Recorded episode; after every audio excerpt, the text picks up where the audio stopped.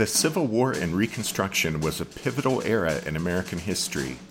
When a war was fought to save the Union and to free the slaves. And when the work to rebuild the nation after that war was over turned into a struggle to guarantee liberty and justice for all Americans. I'm Tracy. And I'm Rich. And we want to invite you to join us as we take an in depth look at this pivotal era in American history. Look for the Civil War and Reconstruction wherever you find your podcasts.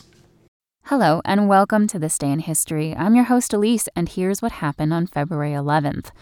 She was a crusader for women's rights and social justice. And on this day in 1916, she was arrested in New York City for lecturing and distributing materials about birth control. Emma Goldman was accused of violating the Comstock Act of 1873, which made it a federal offense to disseminate contraceptive devices and information through the mail or across state lines. In addition to advocating for women's reproductive rights, Goldman, who was later convicted and spent time in jail, was a champion of numerous causes and ideas, including anarchism, free speech, and atheism.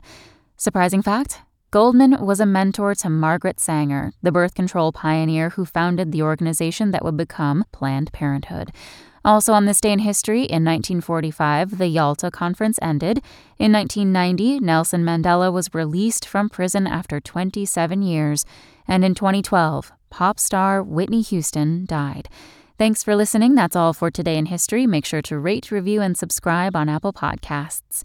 Tune in tomorrow to learn a little bit more about the world around you. And of course, have a great day.